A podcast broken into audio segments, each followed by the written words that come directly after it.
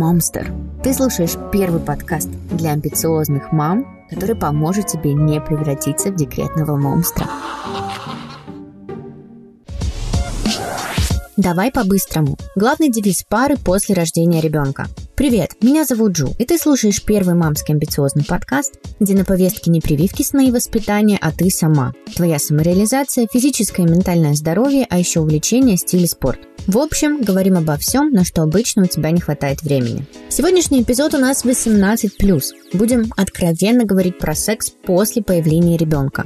Усталость, малыш спит, или же просто все слышит. Эти и другие причины становятся проблемой в сексуальной жизни партнеров. О том, как вернуть страсть и начать испытывать максимальное удовольствие от близости, обсудим с сексологом и психологом Полиной Девочкиной. Полина, привет! Привет! Мне хочется начать с того, что у меня было огромное желание пригласить тебя и, наконец, поговорить о сексе без стыда и стеснения и, возможно, заставить даже мам об этом послушать. Объясню, почему. Для некоторых, не знаю, конечно, насчет многих, но некоторых точно, мам после рождения детей, сексуальная жизнь и вообще сексуальные вопросы, они съезжают куда-то на 10-й план, и им становится не то чтобы стыдно заниматься, да, сексом, но и говорить о нем становится стыдно, слышать о нем, возможно. Стыдно обсуждать с партнером проблемы, может как-то испытывать стеснение, пробовать что-то новое. Ведь я же теперь мать, а секс – это все для бездетных. Но ведь глобальный парадокс. У вас уже есть ребенок, который тоже появился на свет таким образом и никаким другим. А если мы говорим о паре, то она становится еще ближе друг к другу, да, после беременности, разных физиологических изменений тела. Ну, почему женщины и мужчины ловят вот этот странный стыд? Скажи, чем объяснить такие глобальные сдвиги? Знаешь, мне прям сразу в голову пришел мем такой. Сидит бабушка, у нее юбилей 80 лет. Съехались на праздник все ее дети, их там мужья, жены, внуки, правнуки. Вот они все сидят за большим столом, а бабушка так что-то задумалась. Сидит, молчит. Ее спрашивает бабушка, что с тобой случилось, что-то не так? Она отвечает, знаете, вот я сейчас так подумала, то есть вы сегодня... здесь, вот этой огромной толпой собрались лишь только потому, что однажды я переспала с вашим дедом. Слушай, это идеально описывает ситуацию, мне кажется. Почему-то, действительно, ты правильно озвучила, есть такой абсурд и парадокс, что мы отделяем вот рождение детей от секса. И как-то раз я даже со своими коллегами это обсуждала, мол, ну зачем, почему так общество и культура это делает? И настолько как-то даже с долей какого-то абсурда и лицемерия происходит восприятие женской беременности, когда прям все сюси-пусенчают, как-то чешут пузико беременной женщине, все это романтизировано до уровня такие зефирный белый платьиц, как будто бы она вся такая вот непорочная и невинная. А если так задуматься, ведь, может быть, в момент зачатия они вообще с мужем занимались каким-нибудь БДСМом, я не знаю, там, анальным сексом, еще золотым даже. Да фиг его знает, что там могло быть вообще. Это, конечно же, не говорит о том, что беременность не должна так вот восприниматься романтично. Нет, в этом нет ничего плохого, но важно не отделять, что вот есть, конечно, дата рождения. Она, безусловно, важная, там по ней всякие натальные карты еще даже строят, гороскопы. А есть еще дата зачатия. А иногда ведь по ней можно даже больше интересного про жизнь узнать про будущую, чем по дате рождения. Ну, это понятное дело, что такая немножко шутка, которая лишь подтверждает вот этот самый абсурд общества, что отделяют беременность, но она... Не-не-не, вы что, она никак не связана с сексом. Это вы что-то, сука, чего вы такое нам тут говорите? Да, и появление детей тоже. Это странно, да, что все так в отрыве, но тем не менее, мне кажется, что это до сих пор вот именно в таком виде у нас существует. Возможно, уже более молодые пары, более молодые мамы как-то смотрят по-другому. У них тоже есть давление от родственников, какие-то стереотипы внутри семьи. И действительно, дети, секс, беременность – это все абсолютно разные вещи. Мне кажется, дело еще в том, почему, допустим, возникает стыд при общении даже с своим собственным мужем, с которым, собственно, это все и происходило. А как-то делать мы делаем, а сказать прям, а уже как-то не можем. Извини, что отвлекают прослушивание, но будет здорово, если прямо сейчас ты уделишь 10 секунд и поможешь мамстеру развиваться. Ставь оценку, пиши комментарий на любой платформе. Я буду тебе очень благодарна. Я так задумывалась, у нас и слов нету в русском языке, которым можно выразить, ну, как говорят, любовь через глаголы. Нету у нас достаточного лексикона. Это либо будет как-то очень сухо, пенис, влагалище, пенетрация, ну, очень как-то по-научному. Будет странно там своему мужу сказать, я хочу, чтобы ты произвел пенетрацию именно под таким там углом. Очень странно. А если это более простым языком, то это уже как-то где-то с пошлостью граничит. И у нас вот таких вот слов, которые находятся посерединке, чтобы было легко об этом говорить, их практически нету. Я как-то раз у себя в Инстаграме решила сделать опрос как раз, как люди общаются между собой, как они называют там свои половые органы, как они слово «секс» вообще сами по себе называют. Господи, это вот такого начиталось, конечно. Кто-то называет пенис каким-нибудь милым шуршунчиком, кто-то вообще мясной шлагбаум его называет. Ну, мне кажется, это все вопрос ассоциаций личных, но очень же многие уходят вот в этот инфантилизм, да, с названиями, как мне кажется, просто потому что стесняются действительно сути, стесняются назвать то, что есть, тем, что это является, да, что если член, это член, это нормально. Даже я знаю сейчас в основах полового воспитания детей учить сразу называть свои половые органы именно так, как они называются, что это минимум безопасно. Но то, что ты сейчас произносишь, это звучит действительно пугающе. Ты, кстати, очень правильно сказала, что действительно сейчас основы современное воспитания детей, вот этого полового воспитания, которое, слава богу, сдвинулось с мертвой точки, и уже многие родители об этом знают, что прям детям маленьким надо называть не петушочек твой, не печенька твоя, а конкретно это вульва, это пенис и так далее. Да, это важно. Но взрослые люди, они же не имеют такого навыка, а все-таки умение общаться на такие темы – это навык, как вот навык изучать новый иностранный язык или навык вообще, в принципе, говорить. Но кто нас мог в свое время когда-то научить? Наши родители-то это не умели делать. Это неоткуда взяться, поэтому, да, такая вот проблема в обществе сейчас существует,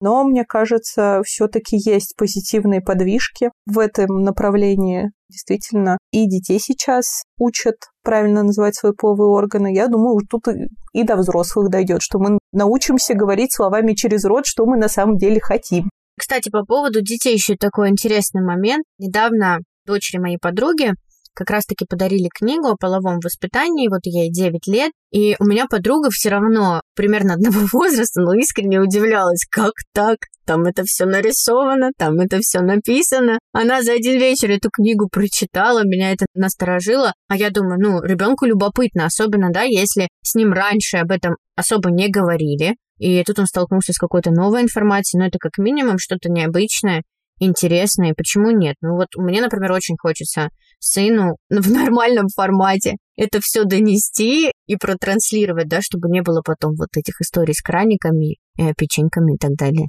У меня, кстати, у самой дочки, вот сейчас 8 лет, она узнала о том, что такое секс не по своей воле в садике, когда ей было 6 лет. И я на тот момент уже была сексологом. Я помню, как собрались мамочки в панике. Я думаю, что там случилось? Ну, прям вот собрались, как будто что-то ужасное произошло. Вхожу в эту толпу, говорю, а что обсуждаем-то? Вот, ты представляешь, они принесли телефон, как-то там пронесли в детскую группу. Какой-то мальчик набрал на телефоне слово «секс», и они увидели, что это такое. У всех шок, паника, что делать, все, чуть ли не отчислять этого несчастного мальчика. Я такая, стоп.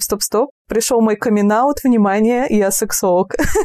И они такие, о, черт, что нам теперь с этим делать? На самом деле я столкнулась с тем, что там больше надо было не сколько с детьми работать, они на самом деле легко могут пережить, когда они даже порно какое-нибудь увидят. Это не настолько страшно и ужасно, может сказаться, на их психике, как это воспринимают родители. И там больше требовалось родителей успокоить, мол, успокойтесь, все в порядке, все будет хорошо, ваш ребеночек, ничего с ним страшного. На это потребовалось много времени. А если как инструкцию, ну такой вот лайфхак, если так случилось, ребенок не по своей воле или сам как-то случайно даже увидел, взять и рассказать, поговорить с ребенком о том, что он сейчас увидел, что это вообще такое. Это лучшее, что может сделать родитель, потому что когда ребенок видит панику у самого родителя, когда я сам-то не понял, что я сейчас увидел, я в шоке, еще и ты в шоке, и у него остается в голове, блин, что-то интересно.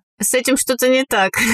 Надо разобраться подробнее. Тогда больше вероятность, что он будет на этом как-то больше зацикливаться, больше интересоваться, искать где-то информацию. А когда вот он увидел даже какую-нибудь жесть, вот по нашим меркам, порно конкретное, вот там прям с действиями, то просто взять и спокойно, прям максимально как-то объяснить, что, ну, смотри, да, и тут дядя и тетя, они любят друг друга. Ну, и в зависимости от возраста какой-то вот кусочек информации ему дать, чтобы утолить жажду информации у ребенка, чтобы у него вот в голове не оставалось вот этого вот звоночка, что что-то интересное. Все. Ему рассказали, объяснили, что это все окей, ничего страшного. Но он такой, ну, ладно, пошел дальше там в песочницу играть. И все, никакой проблем не будет. Он может даже потом забыть об этом, никакой травмы не останется. Все будет окей. Важно родителям прежде всего сохранять спокойствие и самообладание. Ничего страшного. Я полностью с тобой согласна. Мне кажется, лучший выход — это вообще заблаговременно, то есть не ждать, пока твой ребенок, да, по сути, где-то что-то увидит, а самому начать этот разговор. И когда будет ажиотаж, о, смотрите, тут секс, а он такой, да я уже знаю.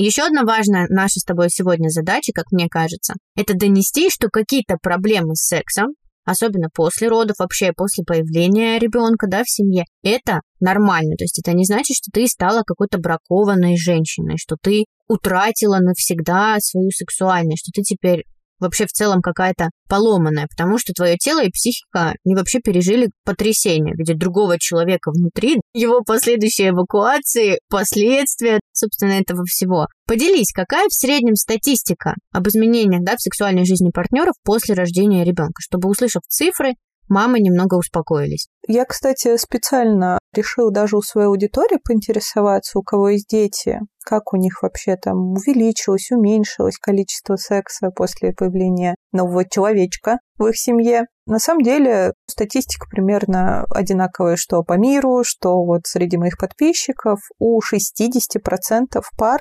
естественно, количество секса снижается.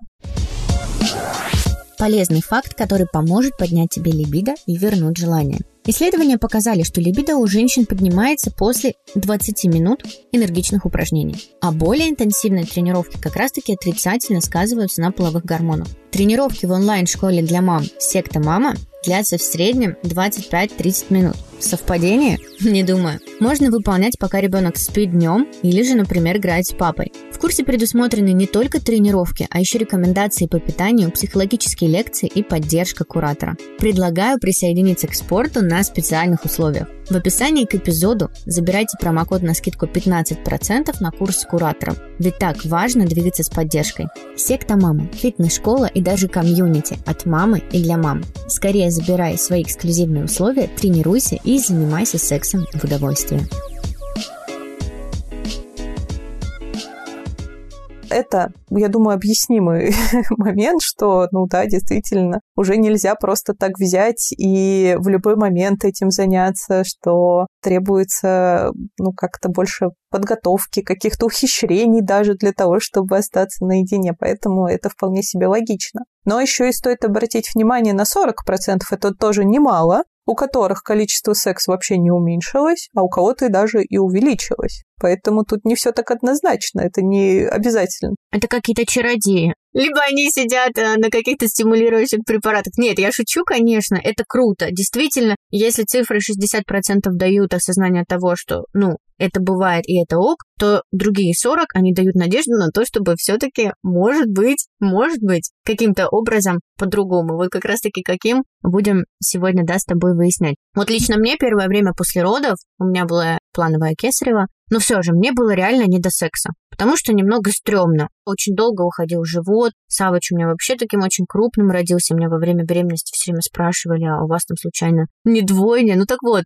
было стрёмно из живота. Был плюс дополнительно, да, нереальный гормональный всплеск, полнейшее сумасшествие, то ли окситоциновое, не знаю, я все время плакала от чувств от любых. И в целом мысль, да, офигеть, мы сделали человека. Она меня просто шокировала. У меня всегда к этому такое отношение было, знаешь, не как что-то стандартное. Вот случилось, ну, вот ребенок родился. Типа, ничего себе, двое людей встретились, появился новый человек. Плюс, конечно же, недосып. И либидо не то чтобы упало, а первые 3-4 месяца оно просто грохнулось так, что его вообще не было видно. И только позже, да, все пришло в норму. Но, судя по ответам твоих подписчиков, картины совершенно разные. У кого-то, да, у тех счастливых 40% либидо, наоборот, выросло. У кого-то, как у меня, оно вот так упало, и спустя даже не один год, да, не вернулось. Чем это может быть связано? Кстати, тут стоит вспомнить про такой параметр, что ли, как половая конституция человека. Кстати, это, насколько я помню, уже обсуждали с Сашей Корицей, с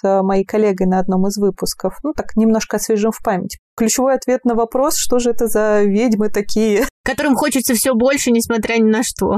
Скорее всего, это женщины, у которых сильная, высокая половая конституция. Условно, природа еще, когда мы были в утробе у мамы, она уже начала строительство нашего организма. И когда мы рождаемся, у нас уже заложена некая константа, то есть предрасположенность, во-первых, к количеству секса. Это из-за того, какое количество гормонов у нас в базе вырабатывается в спокойном состоянии. Плюс это состояние нашей половой системы, мочеполовой системы. В такое немножко доказательство, что ли. Женщины, у которых сильная половая конституция, у них даже во внешности это отражается. Они более коренастые и туловище больше, чем ноги. И прям видно, что расстояние от пупка до лобка, оно довольно-таки большое. Это значит, что природа такая взяла и прям много-много ресурсов вложила в то, чтобы как-то покачественнее, видимо, сделать их половую систему. Но это не говорит о том, что женщины, у которых сильная половая конституция, они чем-то лучше.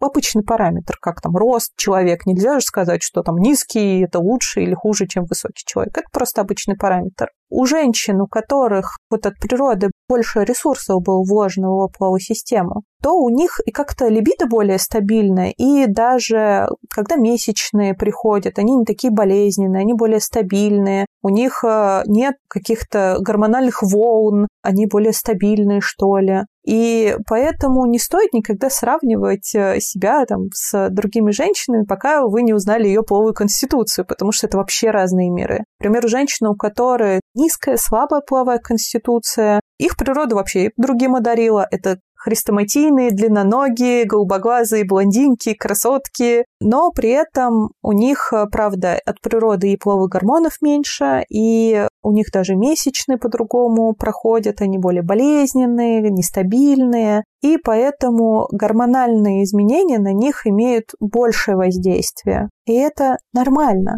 Это вообще разные миры. И иногда, бывает, встречаются две женщины из вот этих вот разных классов половой конституции. Они вообще как будто бы про разные вещи рассказывают. К примеру, я рассуждала на тему своей собственной беременности, как у меня все это проходило тяжело, как после родов. Я вообще такая, нафиг эти естественные роды, почему вот мне не дали выбор кесарево сечение, господи, это же так, потом разрывы, вот это все. Мне женщина пишет, да вы что? Представляете, я бы повторила, я бы еще детей 5 родила, лишь бы вот их естественными родами родить. Я думаю, это что? Вы что, больные? Я заинтересовалась, говорю, а что ж такого-то в этом притягательного есть? Оказалось, что она получила свой самый яркий оргазм в жизни во время естественных родов. Может быть, это то, как это было задумано изначально, что процесс родов приятен, именно поэтому там дыхание, да, подключают какие-то гипнороды, надо продышать, в общем, эти схватки, там же целая наука есть. Да, я заинтересовалась этим, потому что явно мой личный опыт точно никак не соотносился с этим вот прям ярким рассказом, как это все приятно. Я углубилась в этот вопрос. Есть даже такой документальный фильм «Оргазмические роды» 2009 года. Там даже акушерка рассказывала, как она готовила своих рожениц так, что 30 из 150 женщин прям получали тот самый оргазм во время родов. Звучит как какая-то демографическая пропаганда. Да.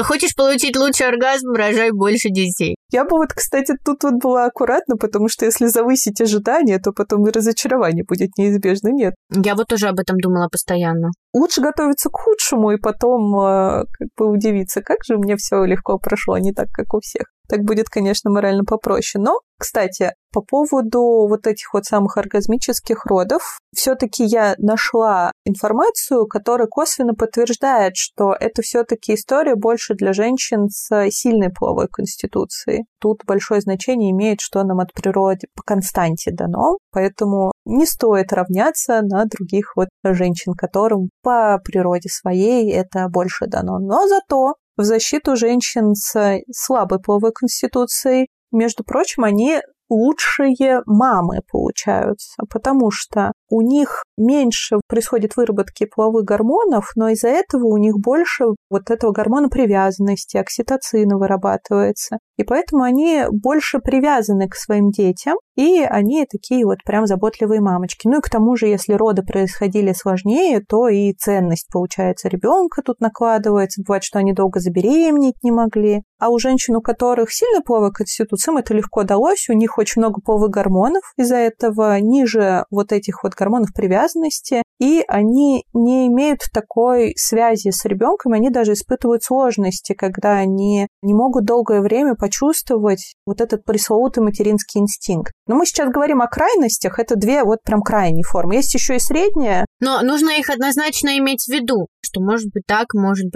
и то нормально. Но здесь не могу тебя не спросить, каково влияние психологических факторов, либо каких-то внешних на половую конституцию. Ну вот, допустим, а если половая конституция, например, высокая, но накладываются такие факторы, как какая-то затроганность материнская, да, это давит, тебя все время кто-то трогает, тебя трогает постоянно ребенок, но это просто такая история усталости от физического контакта, возможно. Либо, опять же, сложные роды, либо какие-то деформации тела, которые женщине сложно принять, но, тем не менее, у нее, например, высокая половая конституция. Вот каково будет все-таки влияние? Очень интересно обсудить эту взаимосвязь. Тут важно отделять понятие половая конституция, это вот, ну, по дефолту, точка А. То, что было дано. И при этом это не означает, что это прям неизменный параметр, это опора. Есть либидо. Вот либидо – это вот как раз-таки самая переменная из всех переменных. Она может гулять туда-сюда. И даже у женщин с сильной половой конституцией, естественно, либидо, хоть по дефолту вот оно вот здесь вот у нас находится, высокий показатель желания и так далее, но оно может снижаться. И это может быть связано, конечно же, и с гормонами. О гормонах вообще это отдельная речь, это отдельная история. Это прям number one, то, что влияет на наше желание. Ну и как правильно ты сказала, что и ребенок тоже имеет влияние даже на женщину с очень стабильным желанием, все равно это оказывает воздействие. Как это работает? Это прям есть такой механизм, который стоит знать всем женщинам еще даже до того, когда они вообще родили своих детей. Есть у нас в голове психологические роли. Это прям отдельные наши режимы. Вот как есть в телефоне режим на работе, авиарежим, там, режим обычный. И от этого функции телефона будут работать по-разному. Вот так же и у нас. Есть режим, когда мы дочери, допустим, своей мамы. Есть режим, когда мы там лучший сотрудник месяца. И висит на доске почета. Есть режим, когда я женщина, и появляется новый режим. Я мама. Это вообще новые настройки. И причем они отрегулированы самой природой. Для чего? Когда, к примеру, нас гладит наш мужчина. Вот он нас целует, гладит по голове, по шее, по спине, прикасается к нашей груди, у нас происходит автоматический эротический ответ. То есть это он прошелся по нашим эрогенным зонам, и мы из-за этого возбуждаемся. Но, к примеру, если те же самые действия сделает ребенок, к примеру, ну мы же вот берем ребенка, прикладываем к груди, он грудь сосет, а грудь это мощнейшая эрогенная зона после клитора у женщины.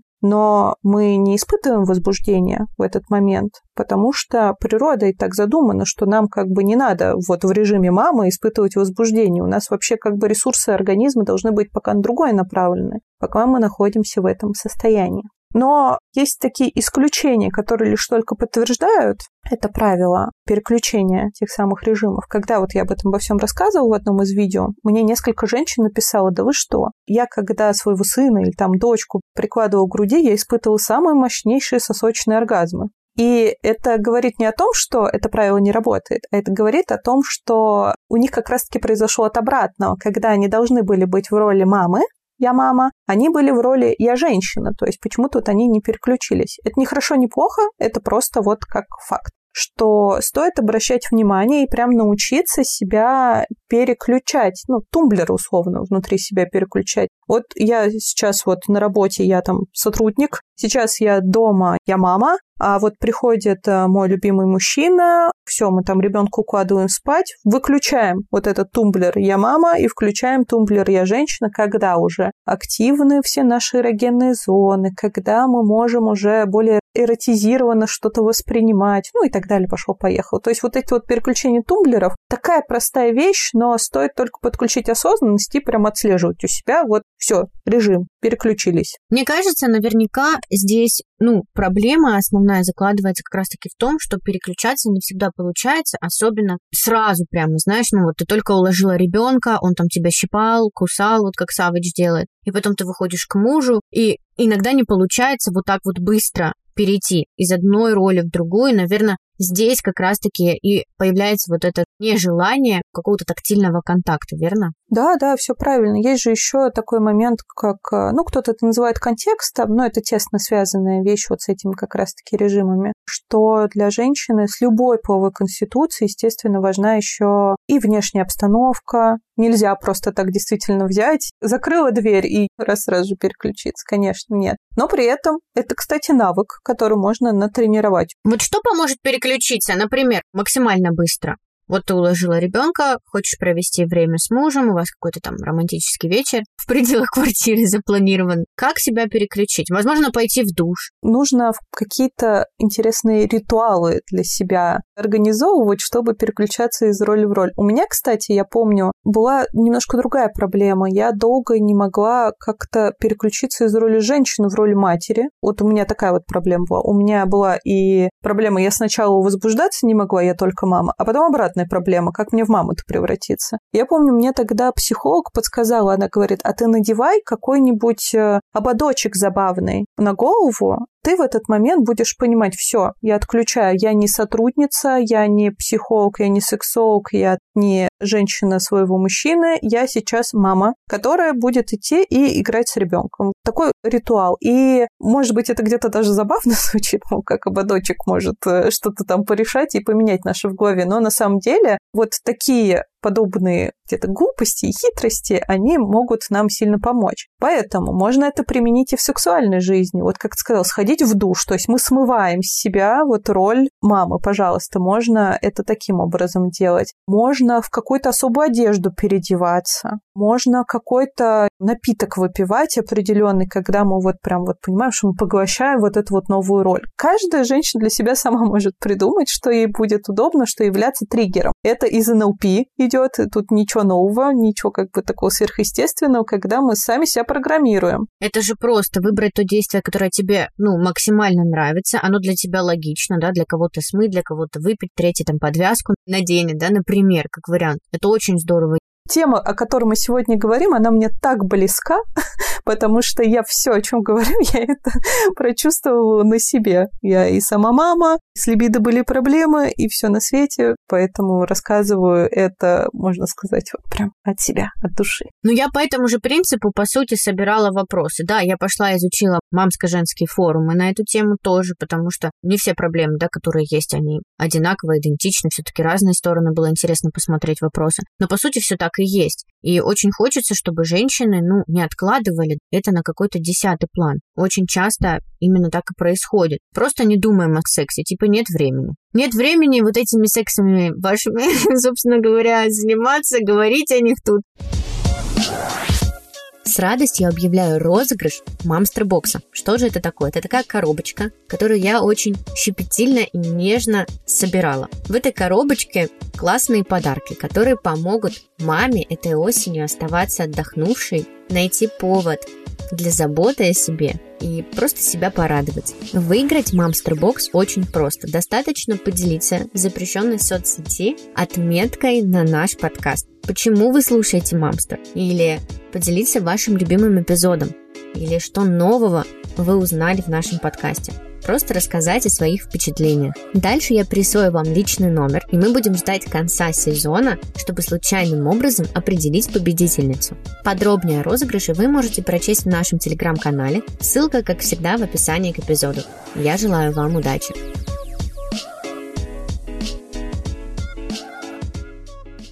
Здесь еще хочу спросить у тебя. Дискомфорт после родов. Кто-то присылал из твоих подписчиков также историю о том, что удовольствие вообще пропадает, например. Ощущается только трение.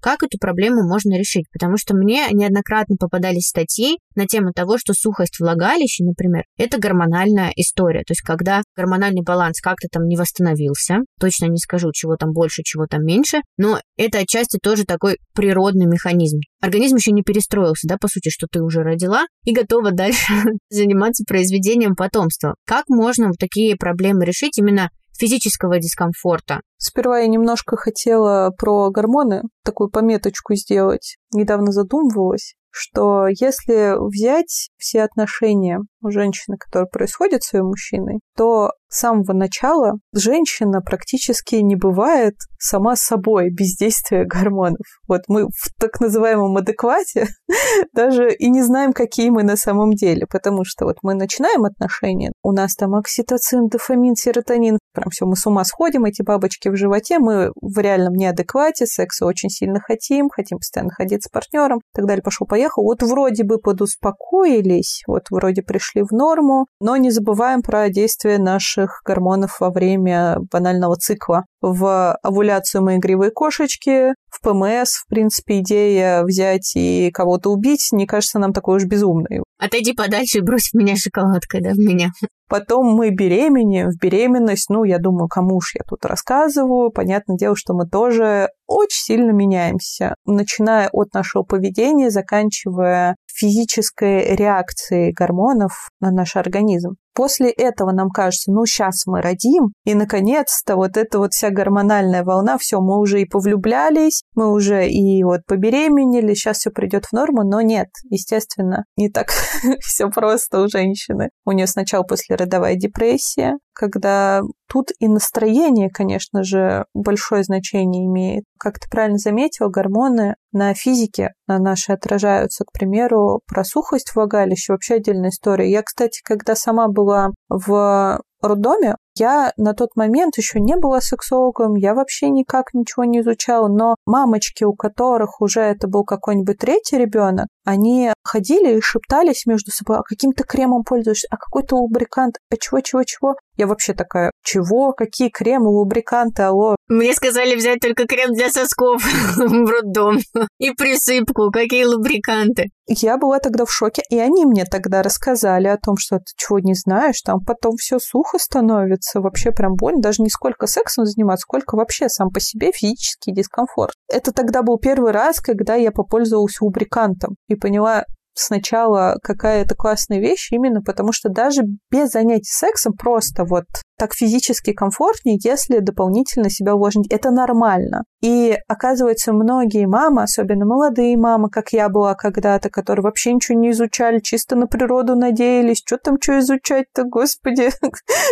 На природу и собственную дачу. Да-да-да-да-да. Конечно же, первоочередное, что стоит сделать, это приобрести лубрикант на водной основе. Это прям должно быть всегда в тумбочке, всегда рядом, как must-have. Во время секса, естественно, и даже просто дополнительно увлажнять. Есть и специальные крема, которые помогают дополнительно увлажнить. Есть даже специальные процедуры у гинекологов, то есть это гиалуроновую кислоту там вкалывать, все такое. Но с учетом, что это временно, поэтому стоит просто, ну, хотя бы лубрикантом пользоваться. Но важный момент. Когда мне одна девушка как раз-таки пожаловалась насчет того, что после родов у нее там все нечувствительное стало, возник такой вопрос, точно ли девушка испытывает возбуждение? И это оказалось, когда я прям начала в это углубляться, начала очень многих спрашивать, расспрашивать, многие женщины не умеют отслеживать тот самый момент, когда это просто желание секса, ну вот я хочу, но это еще только в голове.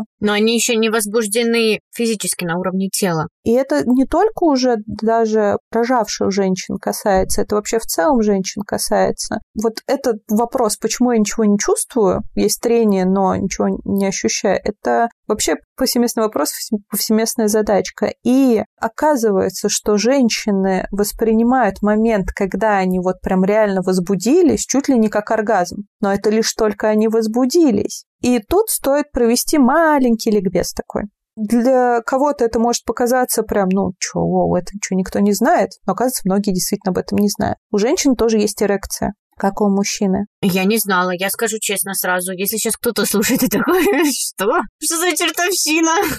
Нам что-то и так проблем мало было, теперь тут еще и женскую эрекцию обнаружили, ну, очень интересно, давай, я тебя слушаю. Мы как воспринимаем? В чем главное отличие мужчин и женщин? Ну, в половых органах. Но на самом деле мы больше похожи половыми органами, чем мы ими отличаемся, потому что наш клитор, это же вот не только горошинка, которую мы видим, вот головку клитора, оно еще уходит у нас глубоко внутрь, и это самый прямой аналог мужского члена, мужского пениса. У мужчины, если брать и трогать его пенис, прям все вот техники гейш применять на неэрегированный член, ну, ничего не будет. Это может быть даже ему, наоборот, говорит, больно, неприятно. Сможет получить удовольствие, вообще что-то ощущать мужчина только тогда, когда у него налился кровью его пенис. Только тогда он стал чувствительным, и только тогда это может привести дальше к семяизвержению, к оргазму. Сложность в том, что у мужчин-то все видно, как бы тяжело перепутать, когда у него есть эрекция, когда нет эрекции. Тут все на виду. У женщин не так все просто. В этом случае достаточно просто даже вот потрогать у себя и сам клитор, и вход во влагалище. Скажем так, сравнить до и после. Лучше это познается в сравнении. Когда у нас эрекция, у нас там все набухает, и оно все становится более плотным. У нас тоже есть точно такая же эрекция. То есть также вот прям ножки клитора, как ствол пениса, набухает, он там наполняется кровью. И только тогда он становится чувствительным. И только лишь тогда, в момент полового акта, что-то будет ощущаться. Без этого, ну, это правда, будут вот действия сравнимы, как мы вот свою руку потрогали. Никакой разницы особо нету. При этом клитор у нас чувствительный практически всегда, вне зависимости от того, есть эрекция или нет эрекции. Просто-напросто потому, что там очень много нервных окончаний. И точно так же у мужчины, если потрогать головку пениса, даже если он не эрегирован, он тоже будет все чувствовать. Поэтому очень важно тут проводить сначала анализ. А точно ли, дорогая, ты возбуждаешься для того, чтобы что-то чувствовать? Но в случае, если женщина, ну, реально, она возбуждается, но при этом ничего не чувствует, такое тоже бывает. Чаще всего это связано с тем, что либо вследствие родов, либо вследствие того, что она очень сильно психологически зажата, там напрягалась, у нее могут быть зажимы мышечные. Это может быть и конкретный зажим прям в промежности, то есть в мышцах тазового дна. Это может быть гипертонус, а может, наоборот, гипотонус. И такая ситуация бывает. В этом случае помогают интимные самомассажи, упражнения на мышцы тазового дна. В нашем телеграм-канале Полина поделилась авторской методичкой о технике выполнения упражнений, которые помогут тебе укрепить мышцы тазового дна и получать больше удовольствия. Забирай по ссылке в описании к эпизоду. Но недавно я узнала еще об одном таком моменте. Вот есть такие кинестезиологи, вот, которые делают массажи такие терапевтические на расслабление всего тела. И это напрямую может повлиять на оргазм. Для меня это было открытие, вообще звучало как бред какой-то. Наверное, потому что идет какое-то влияние, оказывается, на нервные окончания по всему телу. Соответственно, в клиторе же тоже много нервных окончаний. Да, ты все правильно отметила, что даже если у нас есть какой-то мышечный зажим на спине, казалось, ну, спина и наша промежность, как бы они далековато друг от друга находятся, но нервы, как ниточки, связаны, вот все наше тело связано между собой, и бывает, что мышечный зажим, который находится где-нибудь там на спине, если его расслабить, то автоматически это может вернуть чувствительность. И поэтому я даже в свою практику ввела, к примеру, если женщина жалуется на то, что она никак не может достичь оргазма, при этом с гормонами все окей, правильный цикл сексуальной реакции, ну все, казалось бы, в чем дело. Бывает, что отправить ее на правильный массаж, который расслабит все ее тело, ну в дополнение это еще там теплые ванны расслабляющие, медитации, это все тоже работает, это все не бред, это все прям напрямую может повлиять на чувствительность во время секса. Получается, что действительно дело могло быть в этом, что где-то зажало, из-за этого как будто бы вот те ниточки, наши нервные окончания, которые шли в нашу промежность, они просто, неактивные оказались. Неочевидная проблема, но вот она возможна. И, кстати, после беременности, после родов, это правда может быть основной даже причиной, потому что, все-таки нифига себе, как мы напрягаемся. Там без мышечных зажимов очень тяжело уйти с кресла родового. То есть я правильно понимаю, что возбуждение у нас начинается в голове, но дальше это также активно должно отозваться в теле. И, соответственно, проблема может быть либо с одним, либо с другим, либо совместно. То есть сначала, по идее, женщина должна настроиться, да, как мы говорили о том, что переключиться в роль женщины. Дальше партнер должен вести себя определенным образом, возможно, это какие-то прелюдии. И дальше мы уже переходим, я думаю, это одновременно. Прелюдии плюс какая-то там легкая стимуляция клитора. То есть мы работаем одновременно на двух уровнях. И с головой, и с телом, чтобы женщина могла включиться в процесс действительно и получить удовольствие, насладиться процессом. Да, Джо, ты абсолютно правильно все аккумулировала. Я уже внимательно слушаю, понимаешь? Я слушаю, складываю кубики.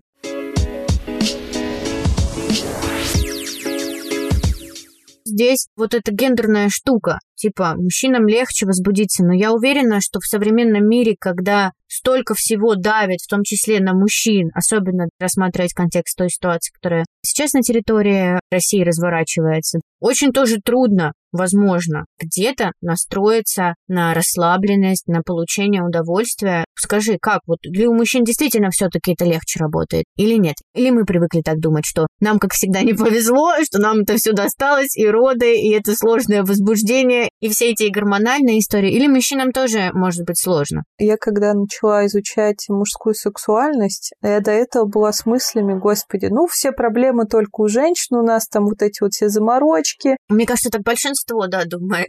И мне казалось, что, у мужчин там что, вот точка А, точка Б, все, поехали. Но не тут-то было. Там такого у них в голове, что иногда я прям думаю, господи, слава богу, мама, что ты меня девочкой родила. Иначе я не знаю, как бы я это вывезла.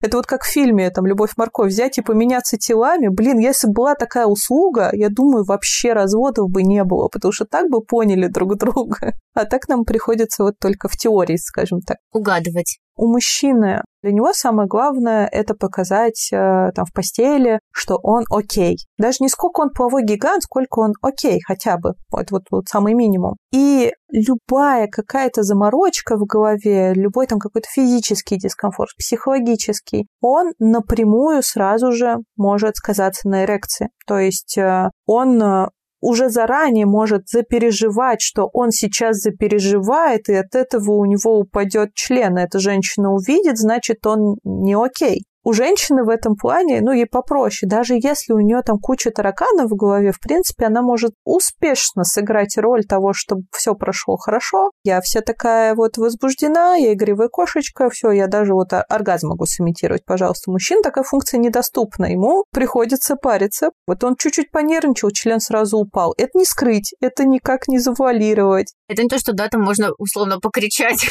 Получается, что еще дополнительно общество на него навесила такую ответственность, что мужчина должен доставить женщине, что он должен быть с крепкой эрекцией, что у него обязательно должно случиться семяизвержение. А бывает, что мужчины даже нервничают, когда не могут кончить, потому что бывает такое, что в процессе раз, что-то расхотелось, какая-то тревога тебя застала, или в целом ты почувствовал физическое недомогание, но тебе как мужчине, положено, что обязательно нужно кончить, а может он не хочет, но ему уже надо. Таких вот маленьких историй, нюансов, о которых мы, женщины, даже не задумываемся, их столько можно собрать, что прям думаешь, господи, да тебе, кажется, не повезло с тем, что у тебя там между ног пенис, как же с ним сложно жить, это же прям отдельная личность твоя, которая бывает иногда даже твоим поведением управляет. Для меня было, наверное, таким важным знанием, прикольное видео я смотрела одного сексолога, по-моему, Полеева, если не ошибаюсь, про то, как он рассказывал, как у них происходит вообще эрекция, возбуждение, что они чувствуют при этом. И я настолько прониклась, когда поняла, что их возбуждение — это скорее не приятный момент, а прям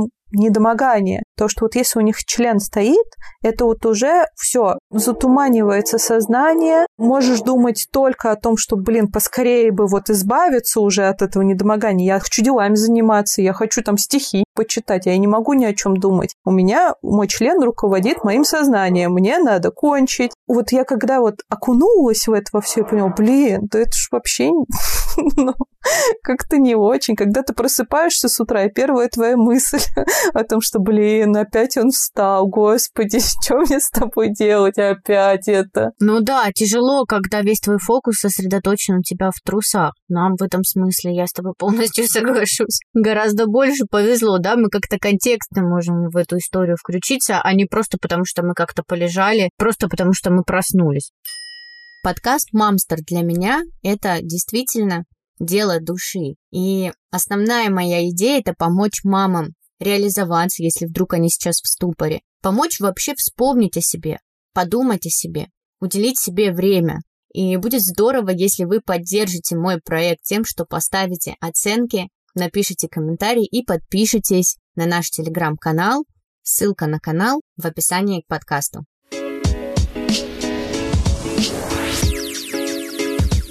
Давай теперь верну немножко тебя к теме родителей и, собственно, что там у них происходит в сексуальной жизни. Обычно ребенок засыпает раньше, и здесь просыпается вот эта ночная родительская мафия. Заказать пиццу, налить вина и, извините, наконец-то потрахаться. Но есть моменты. Громко нельзя, надолго иногда нет сил, а некоторые пары вообще живут в условиях, где они находятся с ребенком как-то в одном пространстве. Короче говоря, давай обсудим с тобой проблему быстрого и тихого секса. Как это глобально сказывается на сексуальной жизни? Ведь так можно вообще потерять весь кайф и желание любовью заниматься. Одна подписчица, когда я вот рассказала, что у меня будет подкаст с Джу, где я обсужу, как же заниматься сексом с детьми, особенно когда у тебя, допустим, однушка, и куда же деваться вообще, даже в другую комнату не уйдешь. Она мне написала, что у нее 3 детей, и у них вообще нету никаких проблем, они чуть ли не занимаются сексом, прям когда у них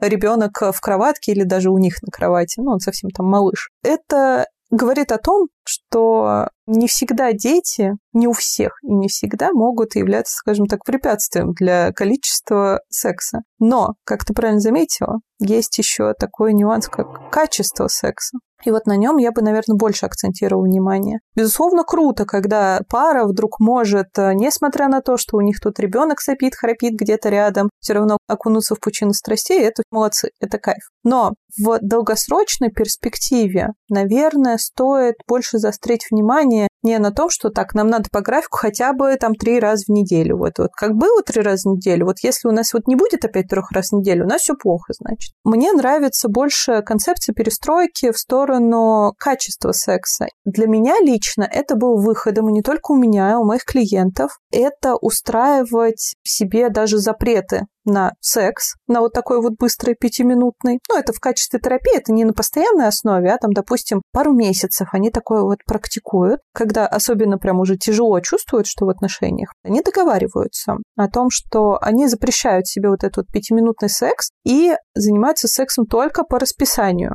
И расписание они составляют сами, исходя из там своих потребностей. Кто-то это там раз в месяц, а кто-то там раз в неделю, к примеру. Себе планируют день X, время X, когда они, к примеру, все, мы тут оставляем, ребенка с бабушкой или там друзей просим посидеть, няню нанимаем и уходим куда-то на нейтральную территорию. Очень важно, кстати, уходить на нейтральную территорию. Это прям такой вот нюанс. Это позволит круче переключить тот самый тумблер, потому что все, вокруг обстановки нет, я мамы нету, я только женщина одна, все, как будто бы я бездетная вот на тот вот период. Слушай, а не давят ли вот эти обязательства дополнительные? С одной стороны, понятно, да, в чем заключается терапия, но то есть ты понимаешь, по сути, что ты идешь заниматься сексом, потому что у тебя там это в твоем дневничке и в планере написано «Пора трахаться, суббота, 17:00». Не накладывает ли это какой-то дополнительный отпечаток на этот секс? А если вдруг так совпало, что, не хочется, или просто какое-то более лиричное настроение, и хочется в обнимку полежать и вместе посмотреть «Титаник».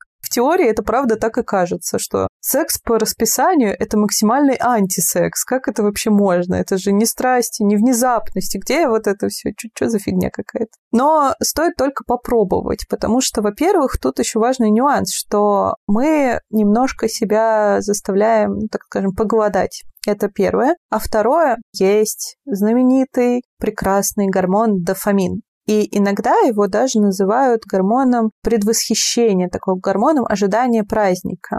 Вот даже Новый год, банально. Мы же не так радуемся Новому году, сколько нам по кайфу ожидать. Ну, я хочу здесь пошутить про то, что очень важно, наверное, планировать секс чаще, чем Новый год или какие-то праздники, когда дети точно у бабушек, а постараться сделать это, хотя бы там пару раз в неделю все-таки в свое расписание вносить. Тут, во-первых, это терапия. Терапия – это не правило. Тут можно даже пожестить на время терапии, там месяц или два, как правило. Тут прям можно даже пожестче себе установить какие-то рамки, чтобы покрепче эффект был. Потому что нам нужно добиться того самого выплеска этого гормона ожидания, наших дофаминов, чтобы наши дофаминовые рецепторы такие взбудораживались. У нас такая цель на самом деле, неосознанная. Это я сейчас рассказываю секреты терапии, как это работает. Обычно люди не знают об этом, это для них сюрпризом становится. Да, я тоже никогда раньше не задумывалась. Я читала, кстати, о влиянии дофамина, то есть когда мы предвкушаем, да, как ты сказала, действительно что-то, и это само чувство ожидания, да, оно уже нам приятно. Но я никогда не связывала это с сексом почему-то. Даже банальную порнозависимость, если взять, то там на самом деле зависимость от чего она формируется? От именно дофамина. Мы зависимы не от порно, а от выработки дофамина. Это можно использовать для такой нездоровой формы, да, как зависеть от каких-нибудь там видов необычного секса. А можно это использовать, наоборот, во благо. К примеру, специально у себя вызывать ту самую выработку дофамина подконтрольно. И это даст нам это ощущение предвосхищения, этого праздника. У нас и половые гормоны наши. Короче говоря, другое качество секса будет. К тому же это еще действует и по-другому, что если мы знаем, что нам условно секса нельзя, стоит только расхотеть, как нам сразу хочется. Как только нам запрещают, запретный плод сладок. Это все тоже добавляет перчинки, и в этом и есть кайф, что мы прям запрещаем себе. Кстати, желательно бы, чтобы мужчина еще и не мастурбировал в этот момент во время ожидания.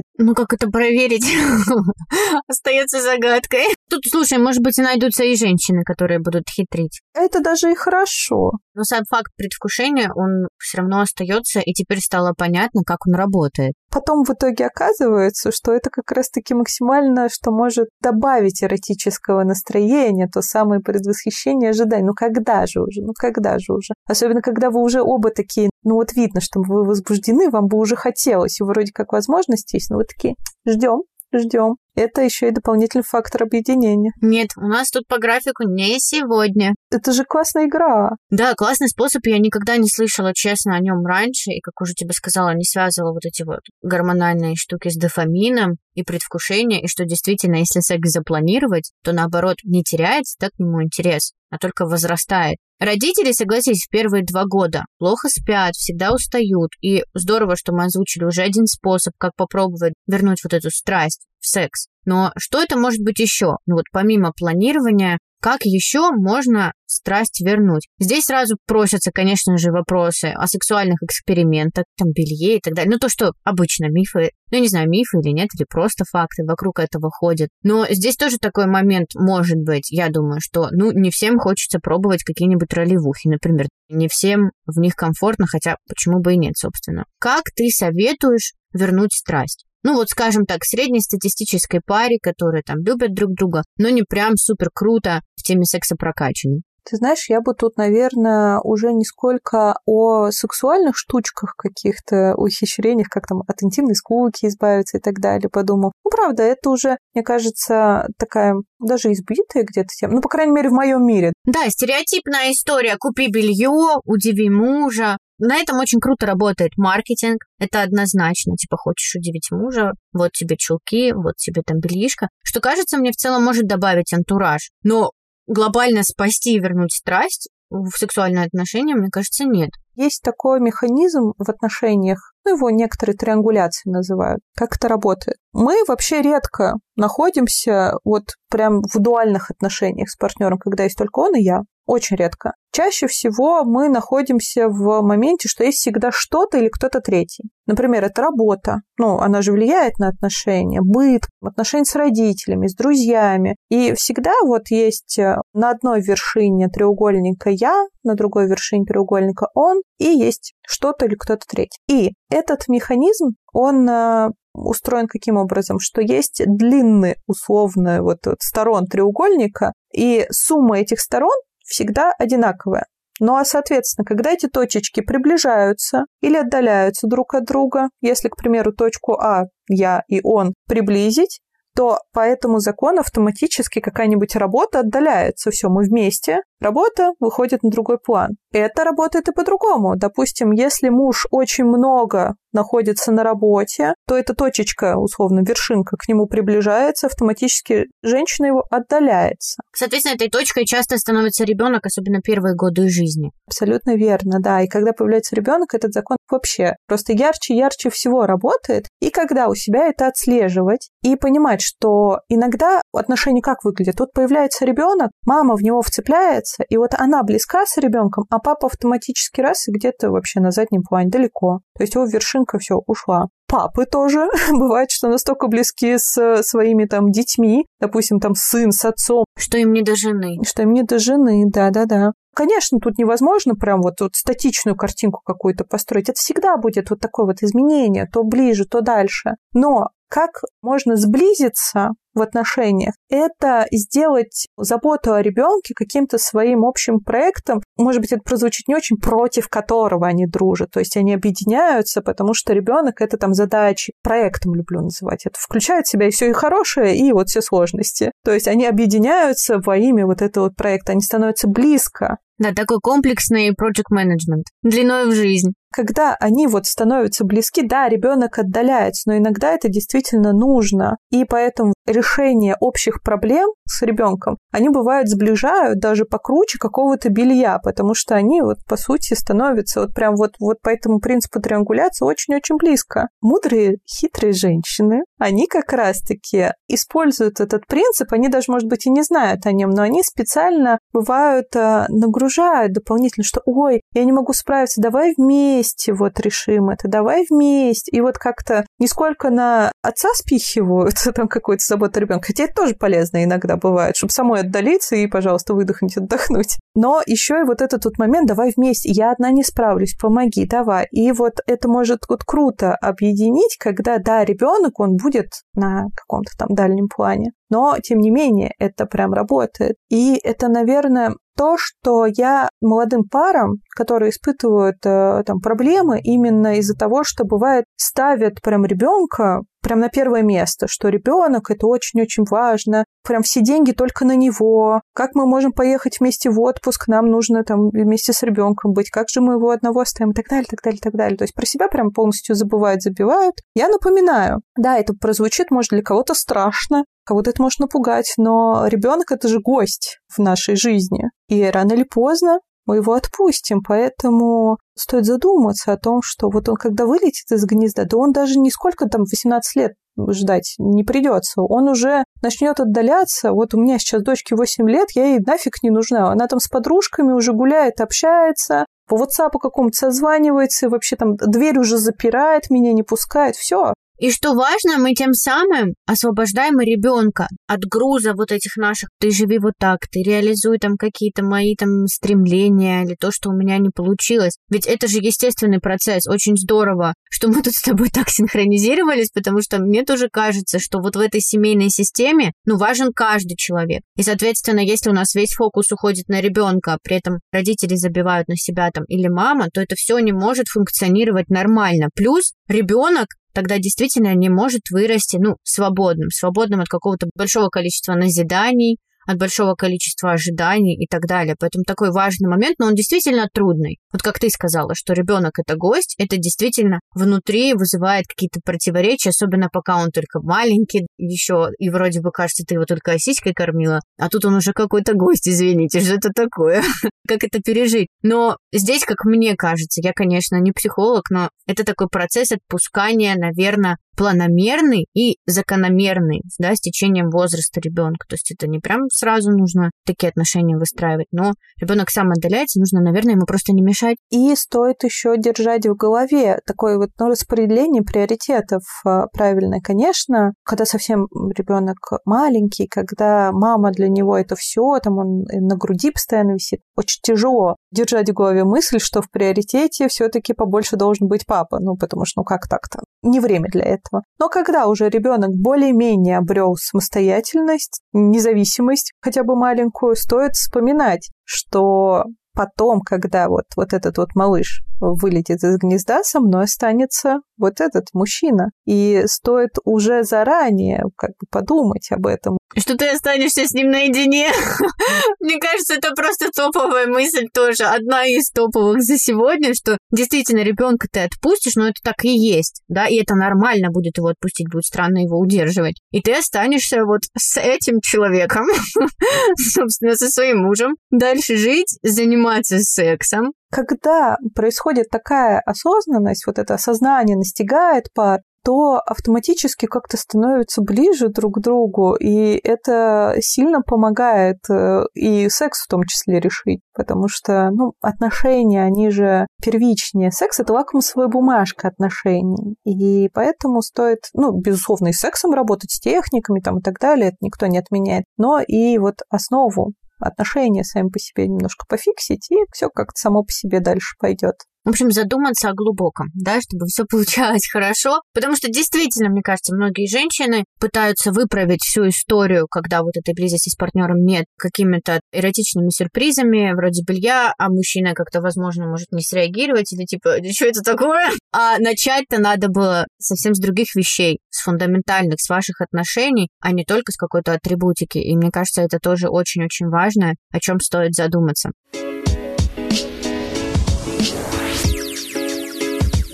Давай с тобой вопрос для тех, кто дослушает нас с тобой до конца. 3 выделим твоих главных, таких емких, коротких совета, чтобы родители продолжали кайфовать от секса. Топ-3. Первое.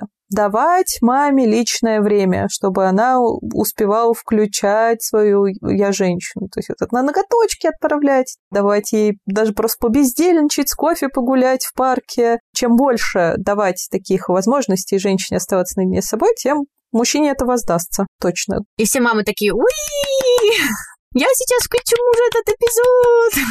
Что, оказывается, наш секс зависит от моих ногтей. Ясненько. Ладно, первый есть, давай второй. Вот, как ни странно, делать упражнения Кегеля вот для женщины. Это сразу убьет много-много зайцев. Во-первых, так легче после родов восстановиться. Оргазмы будут ярче. Это чисто физиологический момент. Никаких суперэффектов, потому что оргазм – это мышечный спазм. И чем круче, в лучшем состоянии находятся наши интимные мышцы, тем четче и легче будут достигаться наши оргазмы. И это на здоровье, к тому же, влияет, потому что опущение органов нам нафиг не надо, мы хотим предостеречь себя от этого, поэтому, да, делать упражнения Кегеля. То есть потусили, погуляли, пока папа там с ребенком, все, поделали упражнения Кегеля. Третье – это вспоминать про своих внутренних детей, не про наших детей, вот реально, а про наших внутренних детей. Потому что, ну, вот есть такой транзактный анализ, может быть, многие слышали, что есть наш внутренний родитель, внутренний взрослый, внутренний ребенок.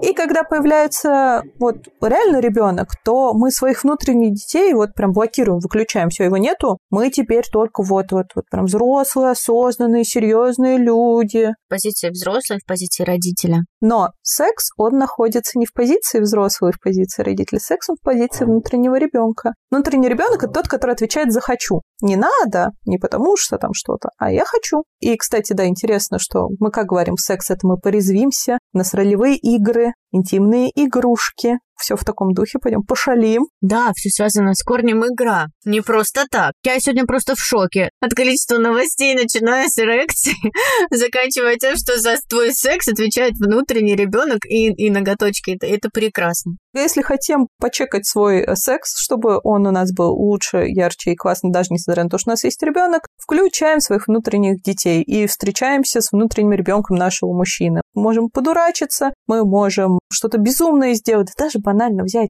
сходить и на каруселях покататься. И это повлияет на секс, как ни странно. Это сближает просто эмоционально, я на себе замечала, это 100%, когда вы просто беситесь, когда вы ржете, когда вы смотрите вместе что-то смешное, когда вы друг друга подкалываете, это действительно добавляет, да, и создает какое-то сексуальное настроение. Вот и сейчас, после того, как ты сказала, я проанализировала, ну, как оно бывает, и что именно в таком настроении же хочется больше всего. Ну, вот в таком вот игривом, мы вот шутим, мы там балдеем, что-нибудь там прикольное делаем, и сразу же появляется желание. Хотя сексуального, откровенно сексуального мы ничего не делали. Я не танцевала стриптиз, например, 5 минут назад, не ходила в чулках или еще что-нибудь. Все было вроде как бы обычно, но сама вот эта атмосфера игривая 100% задает настроение, собственно, на секс. Все так устроено, казалось бы, да? Полин, спасибо тебе огромное за сегодняшнее интервью. Оно перевернуло мое сознание вообще, мироощущение того, что происходит у нас в отношениях с партнером, в сексе, как это все работает. И действительно, такие вещи ты открыла нам сегодня, я уверена, мне и всем нашим слушательницам, которые, если как бы задуматься, то это была бы логичная вещь, но мы же нифига об этом никто не задумывался, о том, что действительно вот так это все работает. Я тебя очень и очень благодарю. Хочется, чтобы родители, наверное, как-то с легкостью, с кайфом продолжали относиться к сексу, не забивали на это, думали все-таки о себе и своем удовольствии. И я уверена, у нас это сегодня получилось на 100%, за что тебе огромное спасибо. Да, Джу, и тебе большое спасибо. Я сама кайфанула от нашего сегодняшнего разговора. Это лучшие эпизоды, когда и гостю, ведущему, и слушателям хорошо, и у нас сегодня так и получилось. А слушателям говорю, встретимся в следующем эпизоде. Всем ярких оргазмов!